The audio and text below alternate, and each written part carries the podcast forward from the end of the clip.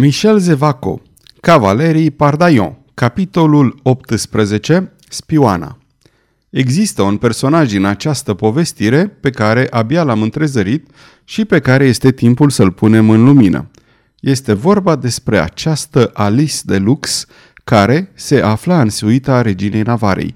Am văzut cum Jean d'Albert și Alice de Lux, salvate de cavalerul Pardaion, au mers amândouă la evreul Isaac Ruben și cum au urcat în trăsura care staționa în afara zidurilor, aproape de poarta Saint-Martin. Rădvanul, tras de cei patru căluți de munte ai săi, a ocolit Parisul, trecând pe la poalele colinei Montmartre, Apoi a coborât drept spre Saint-Germain, unde fusese semnată pacea între catolici și reformați, pace care nu era însă decât un armistițiu amenințător. Jean d'Albert coborâ într-o casă de pe o străduță care dădea spre latura din dreapta a castelului. Acolo găsi trei gentilomi care o așteptau într-o sală scundă. Veniți, conte de Marila!" îi spuse ea unuia dintre ei. Cel pe care îl numise astfel era un tânăr de aproximativ 25 de ani, cu o constituție robustă, cu figura marcată de tristețe. La intrarea reginei și a însoțitoarei sale, această figură se luminase brusc. Alice de Lux îi aruncase la rândul ei o privire. O tulburare de nedescris îi făcuse pieptul să palpite. Deja contele de Marila se înclinase în fața reginei, o urma într-un cabinet retras în care aceasta tocmai intrase. De ce mi s-a adresat astfel maestatea voastră?" întrebă atunci tânărul. Nu este acesta numele dumneavoastră?" spuse ea. Nu v-am făcut eu, conte de Marila? Îi datorez totul maestății voastre. Viața, averea, titlul, recunoștința mea nu se va sfârși decât odată cu ultima bătaie a inimii, dar numele meu este deodat. O, regina mea, nu vedeți așadar că sunteți singura care mi-acordă acest titlu de conte de Marila și că toată lumea îmi spune deodat copilul găsit? Copilul meu, spuse regina cu o severitate afectuoasă, trebuie să alungați aceste gânduri. Sunteți curajos, credincios, îndrăzneț, sunteți sortit unui destin măreț dacă nu vă încăpățânați în această căutare ucigătoare care poate să paralizeze tot ce există bun și generos în dumneavoastră. A, făcu contele de Marila cu un glas înăbușit, de ce am surprins acea conversație? De ce a vrut soarta să aflu numele mamei mele? Și de ce nu am murit în ziua în care, aflând acest nume, am aflat de asemenea că mama mea este regina aceea malefică, necruțătoarea Medicis? În acest moment, un strigăt înfundat răsună în camera alăturată. Dar nici regina Navarei, nici contele de Marila, absorbiți în întregime de gândurile lor, nu auziră acest strigăt. Oricum ar fi, reluă regina cu fermitate, închideți în dumneavoastră acest secret de moarte. Știți cât de mult vă iubesc. V-am crescut ca pe propriul meu fiu. Ați străbătut munții împreună cu Henri al meu. Ați avut aceiași profesori. Continuați așadar să fiți fiul meu adoptiv. Contele de Marila se înclină cu un respect încărcat de emoție, luă mâna reginei și o duse la buze. Acum, reluă regina Navarei, ascultați-mă, conte, am nevoie la Paris de un om de care să fiu sigură. Eu voi fi acel om, făcu energic deodată. Mă așteptam la propunerea dumneavoastră, copilul meu, spuse regina, stăpânindu-și cu greu emoția. Dar fiți foarte atent, s-ar putea să vă puneți viața în pericol. Viața mea va aparține. S-ar putea de asemenea, reluă după o mică pauză regina Navarei, să aveți de riscat mai mult decât viața.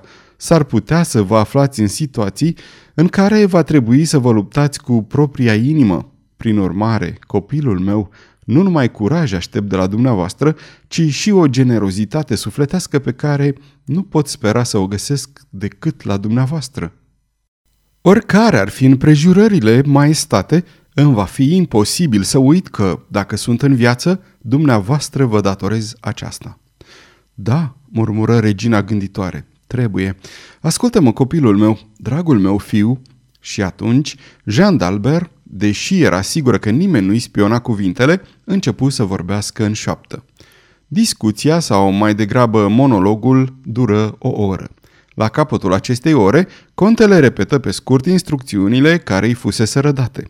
Jean d'Albert îl apucă de amândoi umerii, îl trase spre ea și, sărutându-l pe frunde, îi spuse Du-te, fiul meu, binecuvântarea mea să fie cu tine. Deodată se îndepărtă și traversă încăperea în care așteptau ceilalți doi gentilomi. Aruncă o scurtă privire în prejurul său, dar, fără îndoială, nu găsi ceea ce spera să vadă sau să revadă în această sală scundă, căci ieși în străduță, dezlegă un cal al cărui frâu era înnodat de zăvorul unui oblon, urcă în șa și începu să coboare pe coasta abruptă, împădurită, din direcția Parisului. După 20 de minute, contele Marila sau Deodat, după cum vrem să-l numim, ajunse la un grup de colibe adunate în jurul unei clopotnițe cu înfățișare sărăcăcioasă. Acest cătun se numea Maril. Prin întuneric, contele desluși un buchet de frunze de stejar și merișor deasupra unei uși. Era un han. Oftă și descălecă, scuzându-se în sinea lui cu faptul că porțile Parisului erau închise la această oră și că era mai bine să aștepte dimineața decât să-și caute culcuș pe lângă Roil sau Saint-Cloud. Bătu în ușa cârciumii cu mânerul spadei sale. După 10 minute, un țăran pe jumătate hangiu veni să-i deschidă și, la vederea spadei, mai degrabă decât la vederea unui scud strălucitor, acceptă să-i dea ceva de mâncare contelui pe un colț de masă aproape de vatră. După plecarea contelui de Marila, regina Navarei rămase câteva minute singură și gânditoare. Apoi bătu de două ori cu un ciocan mic într-un clopoțel. O ușă se deschise și Alice de Lux își făcu apariția. Alice, spuse Jean d'Albert, v-am spus, după ce am fost salvate, că ați fost foarte imprudentă. Este adevărat, dar am crezut că i-am explicat maestății voastre. Alice, o întrerupse regina, zicând că ați fost imprudentă, m-am înșelat sau am lăsat să se înțeleagă că mă înșel, căci dacă v-aș fi spus în acel moment exact ceea ce gândeam, poate că ați fi comis vreo nouă imprudență, care de data aceasta mi-ar fi fost fatală. Nu înțeleg, doamnă, băigui Alice de Lux. Mă veți înțelege imediat. Atunci când ați venit la curtea Navarei, Alice mi-ați spus că erați obligată să fugiți de mânia reginei Catherine pentru că vroiați să adoptați religia reformată. Asta s-a întâmplat acum 8 luni. V-am primit așa cum i-am primit întotdeauna pe cei persecutați și cum erați de origine nobilă, v-am luat între domnișoarele mele de onoare. În opt luni aveți vreun reproș față de mine?" Maestatea voastră m-a copleșit," spuse Alice, dar pentru că regina mea binevoiește să mă chestioneze, să-mi permită să-i pun și eu la rândul meu o întrebare. Eu nu am meritat? Nu am îndeplinit eu cu zel în cele opt luni toate îndatoririle care îmi reveneau? Am încercat eu vreodată să îndepărtez vreun gentilom de la grijile războiului? Recunosc, făcu regina, că ați demonstrat un zel de care unii au putut fi surprinși. Ce să vă spun, v-aș fi preferat mai degrabă catolică decât protestantă în această privință. Cât despre purtarea dumneavoastră față de gentilomii mei, aceasta este ireproșabilă. În sfârșit, solicitudinea dumneavoastră a fost întotdeauna admirabilă, până într-atât încât, chiar și când nu erați de serviciu, chiar și când nu aveam nevoie de dumneavoastră, erați mereu suficient de aproape de mine pentru a vedea tot sau măcar pentru a auzi tot. De data asta, acuzația era atât de străvezie încât Alice de Lux se clătină. Oh, maestate, șoptia, mi-e groază să înțeleg. Trebuie să înțelegeți totuși, bănuielile mele nu au fost trezite decât de vreo 15 zile. Trebuie să mă despart de dumneavoastră pentru că am ajuns la concluzia că mă trădați. Maestatea voastră mă alungă? băigui tânăra. Da, spuse cu simplitate regina Navarei. Alice de Lux, sprijinită pe spătarul unui fotoliu, arunca în jurul său acele priviri rătăcite specifice condamnaților. Maestatea voastră se înșală, sunt victima unor calomnii mărșave. Ascultați, Alice, spuse Jean d'Albert cu o voce atât de tristă, încât tânăra se cutremură. Aș fi putut să vă predau judecătorilor, dar nu am curajul. Mă mulțumesc să vă trimit înapoi la stăpâna dumneavoastră, regina Caterin. Maestatea voastră se înșală, șopti din nou Alice. Regina Navarei clătină din cap.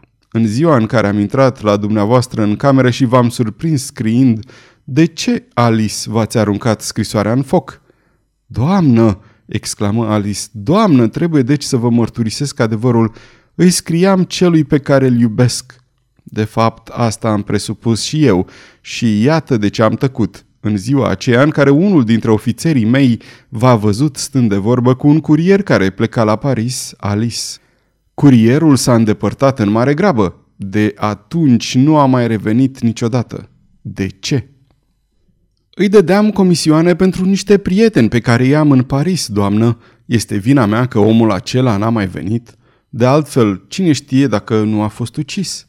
Da, acestea sunt într-adevăr diferitele explicații pe care le-ați dat și eu v-am crezut. Totuși, acum 15 zile, așa cum vă spuneam, am început să vă bănuiesc în mod serios. De ce, doamnă, de ce?" Insistența dumneavoastră de a mă însoți la Paris mi-a adus aminte de întâmplările despre care v-am vorbit și de multele altele. M-am hotărât să accept Alice pentru că voiam să vă pun la încercare. Vedeți cât de mult îmi repugnă să cred că sunteți ceea ce mai mulți consilieri de-ai mei vă acuzau că ați fi, încât mi-am riscat viața sperând să vă demonstrez nevinovăția. Ei bine, maestate, vedeți bine că sunt nevinovată pentru că sunteți în viață. Nu e din vina dumneavoastră, făcu un fundat regina. Alice de Lux, ați fost înțeleasă cu cei care au vrut să mă ucidă. Dumneavoastră ați vrut ca litiera să treacă peste pod. Dumneavoastră ați dat la o parte perdelele. Strigătul dumneavoastră m-a indicat asasinilor. Dumneavoastră a vrut unul dintre ei să vă predea acest bilet în momentul în care litiera se răsturna. Se pare că eram mai puțin tulburată decât dumneavoastră pentru că am văzut acest bilet căzându-vă pe genunchi, pentru că l-am luat de pe jos, pentru că l-am păstrat, pentru că iată-l aici. Spunând aceste cuvinte, regina Navarei îi întindea lui Alice o hârtie împăturită în formă triunghiulară și de dimensiuni minuscule. Tânăra căzu în genunchi sau mai degrabă se prăbuși, zdrobită de o asemenea rușine, încât părea că nu va mai îndrăzni niciodată să se ridice. Citiți, porunci Jean d'Albert. Citiți, căci acest bilet conține un ordin de la stăpânii dumneavoastră. Spioana, îngenunchiată, despături biletul și citi. Dacă treaba reușește, să fiți la Louvre mâine dimineață. Dacă treaba nu reușește, părăsiți-vă postul cât mai repede, cerând un concediu în toată regula și veniți peste opt zile. Regina vrea să vă vorbească. Nu exista nicio semnătură. Un strigăt slab care semăna cu geamătul oribil al rușinii își făcu loc printre buzele tumefiate ale spioanei. Regina Navarei lăsă să cadă asupra lui Alice de lux o privire de compasiune suverană, apoi rosti. Plecați. Spioana se ridică încet. O văzu pe regină care, cu brațul întins, îi arăta ușa și se dădu înapoi până când ajunse cu spatele lipit de această ușă. Cu mâinile ezitante, tremurătoare, deschise, ieși și abia atunci începu să alerge ca scoasă din minți. Jean d'Albert ieși la rândul ei și intră în încăperea scundă în care o așteptau cei doi gentilomi. Plecăm, domnilor, spuse ea. Câteva clipe mai târziu, o trăsură escortată de cei doi gentilomi călare se îndepărta cu repeziciune. Alice de Lux, părăsind casa, începuse să alerge ca scoasă din minți, traversă esplanada din fața castelului. Deodată se opri tremurând, privi în jurul său. Unde să mă duc?" murmură ea. Unde să mă ascund? Ce se va întâmpla cu mine când va afla el? Sunt pierdută. Ce să fac? Să merg la Paris? Să mă pun la dispoziția necruțătoarei Caterin? O, oh, nu, nu. Ce am făcut? Am vrut să o asasinez pe regina Navarei. Ce mizerie poate exista în sufletul meu!" se așeză pe un bolovan cu bărbia în palme. Acolo, în munții în care fiul lui Jean d'Albert alerga după lupi, atunci când nu alerga după fetișcane, îi se spunea frumoasa bearneză și această poreclă îi se potrivea de minune. Dar în această clipă nimeni nu i-ar fi recunoscut frumusețea în aceste trăsături schimonosite, în acești ochi împăinjeniți. Ce să fac?" reloia. Să fug de regina Caterin?" aiurez. Pentru a scăpa de ea nu există decât un refugiu, mormântul, și eu nu vreau să mor. Nu, o, oh, nu, sunt prea tânără ca să mor.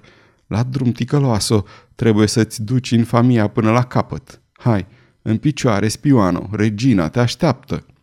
În mod mecanic se ridicase și pornise din nou pe drumul pe care tocmai îl parcursese, îndreptându-se spre Paris cu aproximație deoarece cunoștea foarte puțin locurile. La capătul unei ore de mers, zări câteva case pipernicite și privi cu aviditate.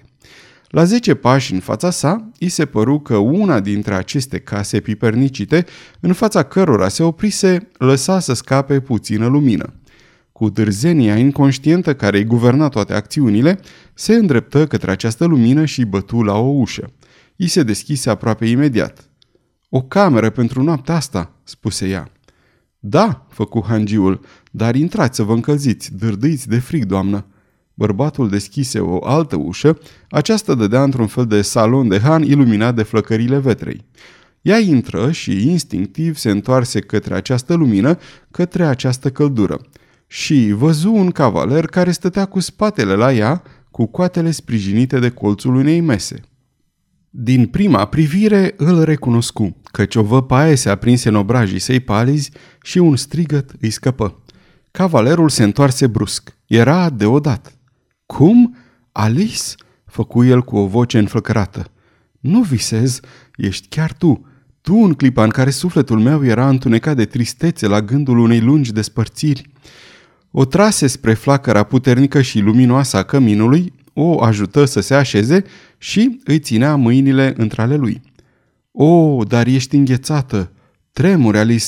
Mâinile-ți sunt reci, apropie-te! Așa, mai aproape de foc. Cât de palidă ești! Cât de obosită pari!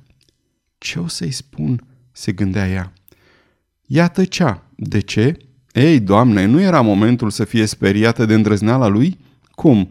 Această tânără o părăsise pe regina Navarei pentru a-i se alătura lui, săvârșind astfel o faptă care o compromitea pentru totdeauna, care o ducea la pieire, iar el era atât de ridicol încât să se întrebe asupra motivelor palorii, neliniștii, tăcerii sale. Este adevărat că se iubeau, că își juraseră credință, că se logodiseră. Ah, cât de mult regreta în acest ceas că nu îi mărturisise această dragoste reginei Navarei. Ea ar fi consolat-o pe scumpa lui logodnică, buna și grijulia regină, ar fi făcut-o să îndure cu răbdare despărțirea. Îi strânse ceva mai timid mâinile. Alice, șopti el. Ea închise ochii pe jumătate. A sosit clipa cea groaznică, se gândea ea. O, oh, dacă aș muri înainte ca buzele mele să se descleșteze. Alice, reluă el, înger scump al vieții mele nefericite, dacă aș fi fost vreodată atât de ticălos încât să mă îndoiesc de dragostea ta, ce dovadă mai magnifică și mai încântătoare mi-ai fi putut oferi decât această încredere sublimă care te-a împins să pleci pentru că am plecat eu? Ochii tinerei se umplură de uimire. Dar Alice trebuie să nu știe nimeni ce ai făcut. Vino, mai e timp. Vino, sufletul meu scump. Într-o jumătate de oră vom fi la Saint-Germain și voi spune totul reginei. Apoi îmi voi relua drumul și mă vei aștepta liniștită, încrezătoare. Atunci Alice vorbea. Acum știa ce trebuie să spună. Regina a plecat. A plecat? E destul de departe de acum. Se lăsă tăcerea. Marila Profund tulburat, o contempla cu o tandrețe de nedescris pe Alice de Lux, care acum își revenise puțin. Timp de câteva ore sau câteva zile, înspăimântătoarea explicație era îndepărtată prin simpla presupunere din partea contelui a unei fapte nebunești datorată dragostei tinerei pentru el. Am profitat de clipa în care maestatea sa se pregătea să urce în trăsură pentru a mă îndepărta, am auzit că eram chemată, că eram căutată, apoi am văzut rădvanul pierzându-se în noapte. Asta e o mare nenorocire, spuse contele. O, înțelege-mă, Alice, pentru mine rămâi inocentă și nobila mea logodnică, aleasa inimii mele, dar ce va spune lumea? Ce va crede regina? Ce-mi pasă mie ce vor spune sau crede alții acum că te-am văzut? N-aș putea suporta gândul unei despărțiri mai îndelungate și, când te-am văzut luând-o pe drumul spre Paris, o forță irezistibilă m-a obligat să pornesc și eu. Vorbind astfel, Alice de Lux părea răscolită. Era într-adevăr, numai că nu era nici din cauza iubirii, nici a tulburării, nici a sfielii. Minciuna sa era cea care o răscolea și, de asemenea, urmările acestei minciuni – dar deodată nu văzu decât explozia de iubire. Iartă-mă, Alice, o, oh, iartă-mă!" exclamă el cu sufletul extaziat. Ești mai măreață, mai demnă, mai generoasă decât mine și nu meriți să fiu iubit de o fată ca tine. Da, da, Alisa mea, ești a mea și eu sunt în întregime al tău pentru totdeauna. Și asta încă din prima zi în care te-am văzut. Amintește-ți, Alice, veneai de la Paris, erai complet singură. Trăsura ta se stricase pe drumul de munte, vizitii te abandonaseră. Curajoasă ți-ai continuat drumul pe jos și te-am întâlnit pe malul acelui torent pe care nu puteai să-l traversezi și atunci mi-ai spus povestea ta și în timp ce vorbeai, eu te admiram. Mult timp am rămas singur sub nucul acela mare și când s-a lăsat seara te-am luat în brațe, te-am trecut pe celălalt mal al torentului, te-am condus la regina Navarei. Din ziua aceea, Alice, datează iubirea mea și chiar dacă aș mai trăi o sută de vieți, nu aș putea uita vreodată acea clipă în care te-am purtat în brațe. Ah, a intrat în viața mea așa cum o rază de soare intră într-o grotă. Oh, Alice, Alisa mea, încă o dată mai luminat, să fim fiecare dintre noi lumea fericită a celuilalt și să uităm de restul universului. Ce contează ce va spune lumea? Dar Alice de Lux își sprijini fruntea palidă pe inima celui pe care îl iubea și șopti. Oh, dacă ai spune adevărul, dacă am putea să uităm de toată lumea.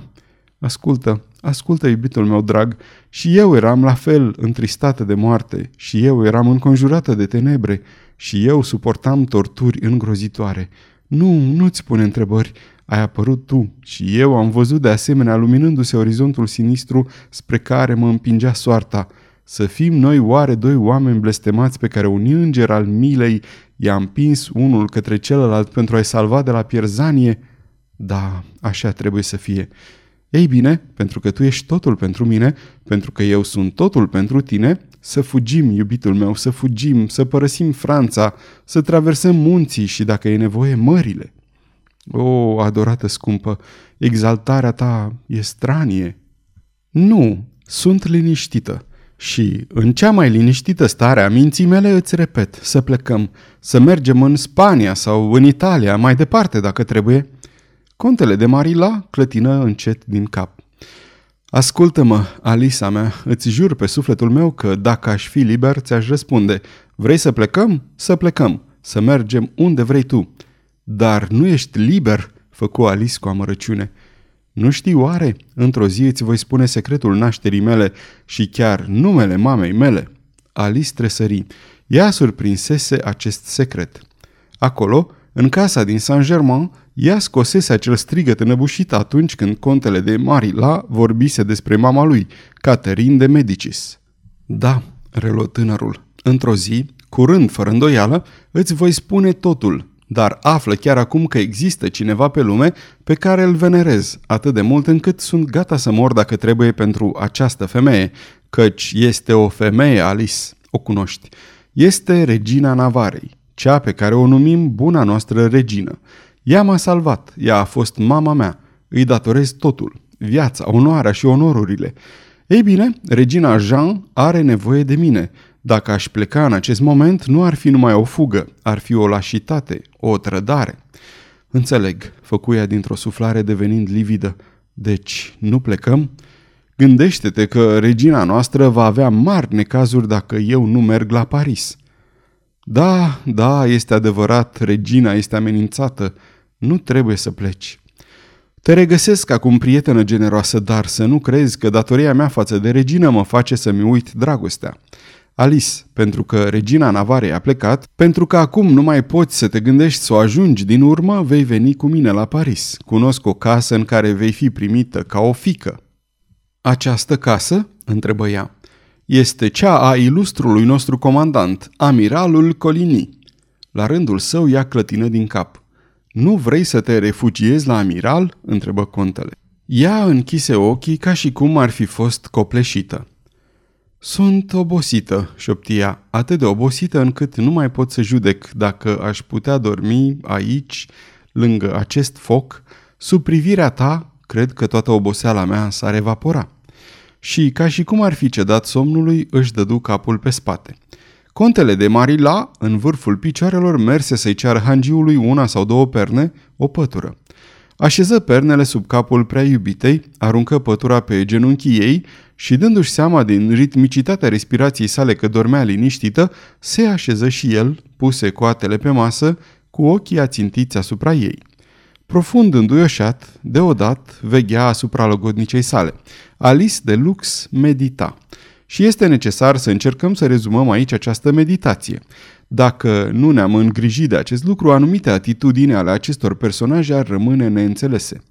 Situația în care se afla această femeie era tragică. Drama era, în acest caz, excepțională. O propoziție o explica. Spioana îl adora pe contele de Marila. Decât să îi se dezvăluie așa cum era de fapt, ar fi preferat să moară de o mie de ori. Deodat, fiul Caterinei îi aparținea trup și suflet lui Jean d'Albert. Alice de Lux spiona în beneficiul Caterinei de Medicis, pentru a o duce la pieire pe Jean d'Albert. Din aceste premize teribile se desprindea o concluzie necruțătoare. Alice și Deodat erau în postura de dușmani, dar dușmani, așa cum se înțelegea pe atunci acest termen, adică datoria fiecăruia dintre ei era să-l ucidă pe celălalt. Ori, dacă deodat nu știa nimic despre Alice, spioana știa totul despre emisarul lui Jean d'Albert. Ceea ce spunem noi aici, Alice de Lux a expus cu claritate în mintea sa ca pe o teoremă înspăimântătoare. Și, odată expusă aceasta, ea luă în considerație două cazuri posibile. 1. Se sinucidea 2. Trăia. Cazul întâi, se sinucidea. Lucrul acesta nu îi crea probleme. Avea întotdeauna la ea, pentru orice eventualitate, o otravă fulgerătoare, deci nimic mai ușor. Astfel ar scăpa de rușine. Da, dar ar renunța la o viață plină de dragoste. Respinse această soluție. Cazul al doilea. Trăia. Putea să încerce să-l atragă pe Deodat departe de Paris. Da, asta putea reuși. Esențialul era ca el să nu știe nimic. Ea putea să încerce să se smulgă de sub dominația reginei Caterin.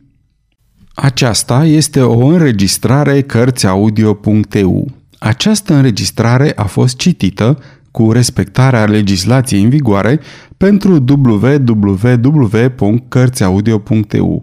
Toate înregistrările Cărțiaudio.eu reprezintă opere din domeniul public și anume au trecut 70 de ani de la moartea autorului.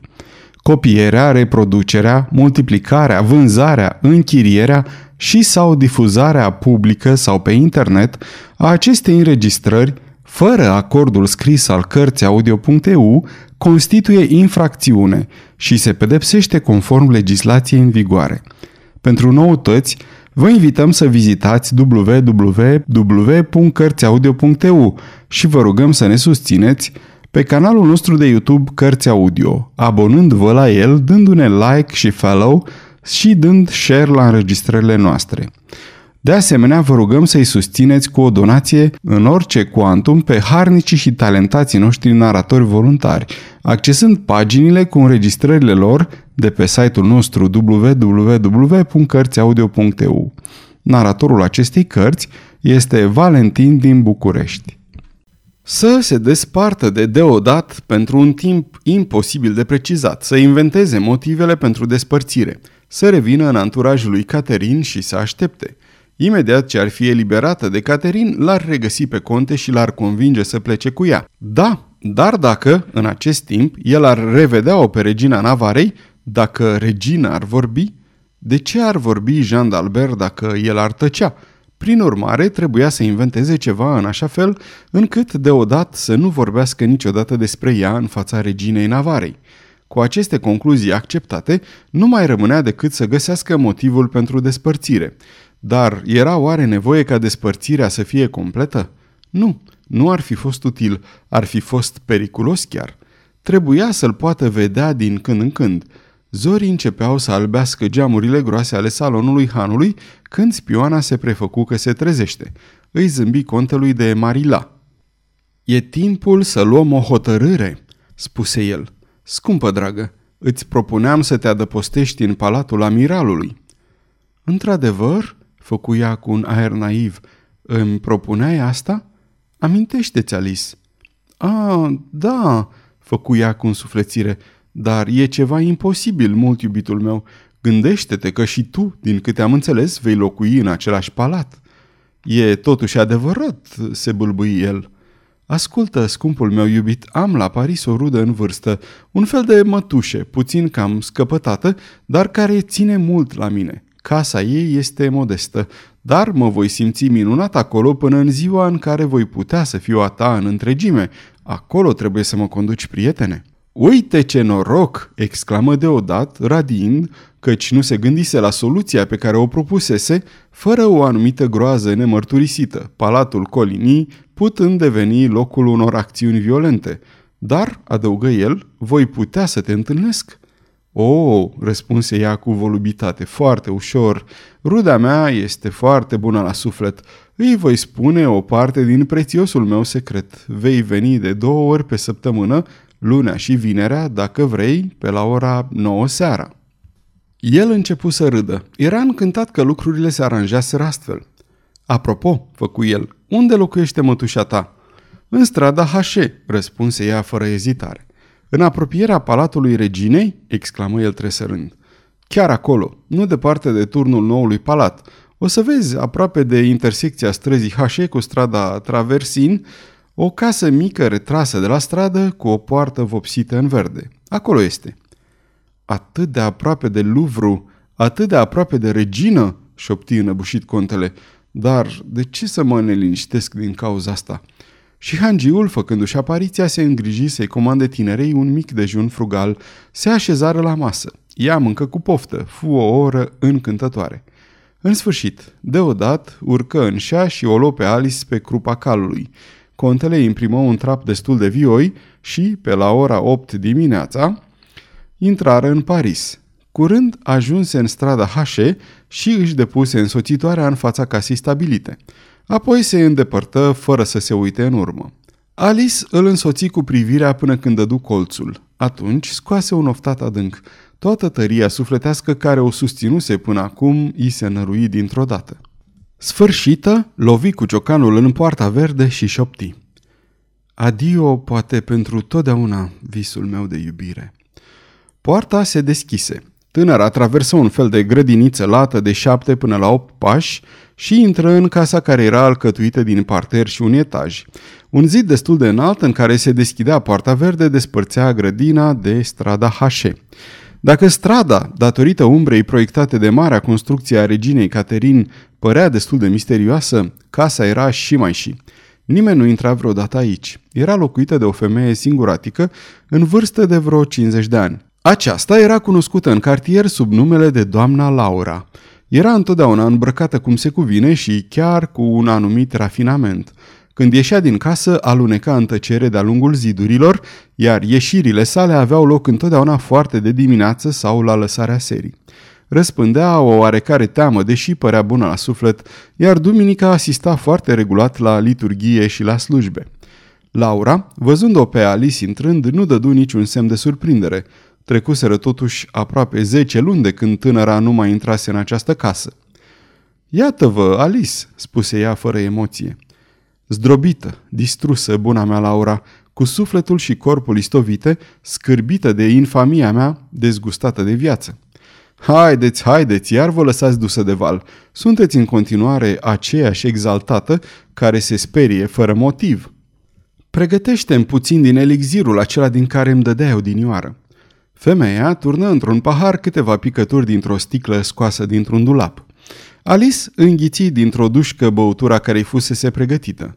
Păru să simtă imediat un fel de senzație de bună dispoziție și buzele sale palide își recăpătară culorile. Atunci începu să examineze toate lucrurile din jurul său, ca și cum i-ar fi făcut plăcere să facă din nou cunoștință cu acest interior. Deodată, privirea îi căzu asupra unui portret. Tresări și îl contemplă îndelung. Trebuie luată de aici această pânză, spuse ea în sfârșit. Ca să o pun în dormitorul dumneavoastră? Ca să o distrugi, făcu Alice roșind. Săracul mareșal, mormăi Laura, care, urcând pe un scaun, desprinse tabloul. Numai decât scoase cuile pânzei și o rupse în bucăți pe care le aruncă pe foc. Alice asistase fără a spune un cuvânt la această execuție pe care ea o poruncise. Laura, spuse ea oarecum încurcată, va veni aici vineri seară un tânăr. Bătrâna, care cu un zâmbet ciudat în colțul buzelor se uita la consumarea ultimelor fragmente ale portretului, își mută privirea asupra tinerei. De ce mă privești astfel?" făcu Alice. Mă compătimești, nu-i așa?" Ei bine, da, sunt într-adevăr de compătimit, dar ascultă-mă bine, acest tânăr va veni în fiecare luni și vineri. Ca și celălalt, spuse Laura ațățând focul.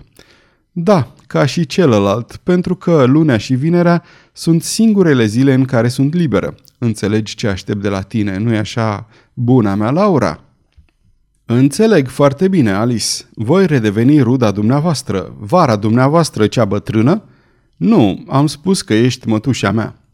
Bine, am înaintat în grad. Noul dumneavoastră iubit trebuie să fie mai important decât acel biet mareșal de Danville. Taci, Laura, făcu un fundat Alice. Henri de Montmorency nu era decât amantul meu. Și acesta? Pe acesta îl iubesc. Și celălalt, ă, nu mareșalul, primul, nu-l iubeați și pe el? Marchizul de Panigarola? Ei, da, marchizul acela cum se cade. Apropo, știți ce s-a întâmplat cu el? A trecut la religie. Vă miră, nu-i așa? Călugăr la 24 de ani. Călugăr, marchizul de Panigarola? murmură Alice. Acum reverendul Panigarola, răspunse bătrâna. asta e viața. Ieri demon, azi îngerul lui Dumnezeu. Dar să revenim la tânărul dumneavoastră. Cum îl cheamă? Alice de Lux nu auzi. Căzuse pe gânduri. Oh, dacă ar fi posibil, șoptia, aș fi liberă. Spui, reloia cu voce tare, că marchizul s-a făcut călugăr? În ce ordin? La ce mănăstire? Este la carmeliții de la muntele Saint-Geneviève. Și predică? La Saint-Germain de l'Auxerrois. La Saint-Germain de l'Auxerrois? Bine, Laura, poți să-mi salvezi viața dacă vrei. Ce trebuie să fac? Să obții de la marchiz, ă, de la reverendul Panigarola, să mă primească la spovedanie. Bătrâna îi aruncă o privire pătrunzătoare lui Alice, dar nu văzut decât o figură răvășită de o durere adâncă și de o speranță enormă.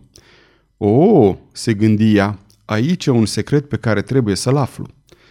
Nu va fi ușor, continuă ea răspunzându-i lui Alice. Reverendul este asaltat, dar în sfârșit cred că voi reuși, mai ales dacă îi spun cine este proaspăta pocăită care imploră ajutorul respectabilului părinte. Ai grijă să nu spui că e vorba despre mine, exclamă Alice. Ascultă, Laura, știi cât de mult te iubesc și câtă încredere am în tine, căci mi-ai salvat deja odată. Da, aveți încredere în mine, dar nu mi-ați spus încă numele acestui tânăr care trebuie să vină. Mai târziu, Laura, mai târziu. Acest nume, vezi tu, e un secret teribil. Ar fi mai bine să mor decât să dezvălui cine este. Dar, ascultă, Știi cât de mult sufăr datorită blestematei de Caterin. Știi cât sunt de dezgustată de mine însă. Știi că m-am considerat infamă, că am vrut să mă sinucid și că, fără tine, fără îngrijirile tale care m-au readus la viață, fără acele mângâieri materne care m-au consolat, aș fi fost moartă. Ei bine, astăzi, mai mult decât oricând, trebuie să încetez să mai fiu, la fel ca atâtea alte nefericite, un instrument în mâinile acestei femei nemiloase. Dacă anumite lucruri pe care le doresc nu se vor întâmpla, pentru mine nu va mai exista decât o singură odihnă posibilă, moartea. Moartea la vârsta dumneavoastră, haideți alungați repede aceste gânduri negre sau voi crede că vreți să limitați pe frumosul dumneavoastră marchis de Panigarola, care a devenit călugărul Panigarola, ceea ce înseamnă tot un fel de a muri. La aceste cuvinte Alice se cutremură. Călugărul, șoptia. Liniștiți-vă, doamnă, voi avea eu grijă să vă asculte confesiunea. Și când asta? făcu energic tânăra. Uitați, astăzi este marți. Ei bine, nu mai târziu decât sâmbătă seara. Acum, lăsați-mă să vă pun o întrebare. În ce zi vreți să mergeți la Luvru? Voi merge la Luvru sâmbătă dimineața. Lasă-mă acum, am mare nevoie de odihnă, biata mea Laura, și aceste câteva zile abia dacă îmi vor ajunge ca să mă refac. Alice de Lux păru apoi să cadă într-o stare de visare profundă pe care bătrâna Laura i-o respectă. În seara acelei zile, pe când luminile erau stinse și totul în casă părea cufundat în somn, pe la ora 10, poarta se deschise fără zgomot și o femeie ieși în strada Hașe. Aceasta se îndreptă cu pași înfundați și repezi către turnul palatului reginei. Acest turn era străpuns de ferăstruici înguste care iluminau scara interioară, iar prima dintre aceste ferăstruici, protejată de bare solide, se afla cam la înălțimea unui stat de om. Femeia se opri în fața acestei ferăstruici și, ridicându-se pe vârfurile picioarelor, întinzându-și brațul, lăsă un bilet să cadă în interiorul turnului construit pentru astrologul Ruggieri. Această femeie era bătrâna Laura. Sfârșitul capitolului 18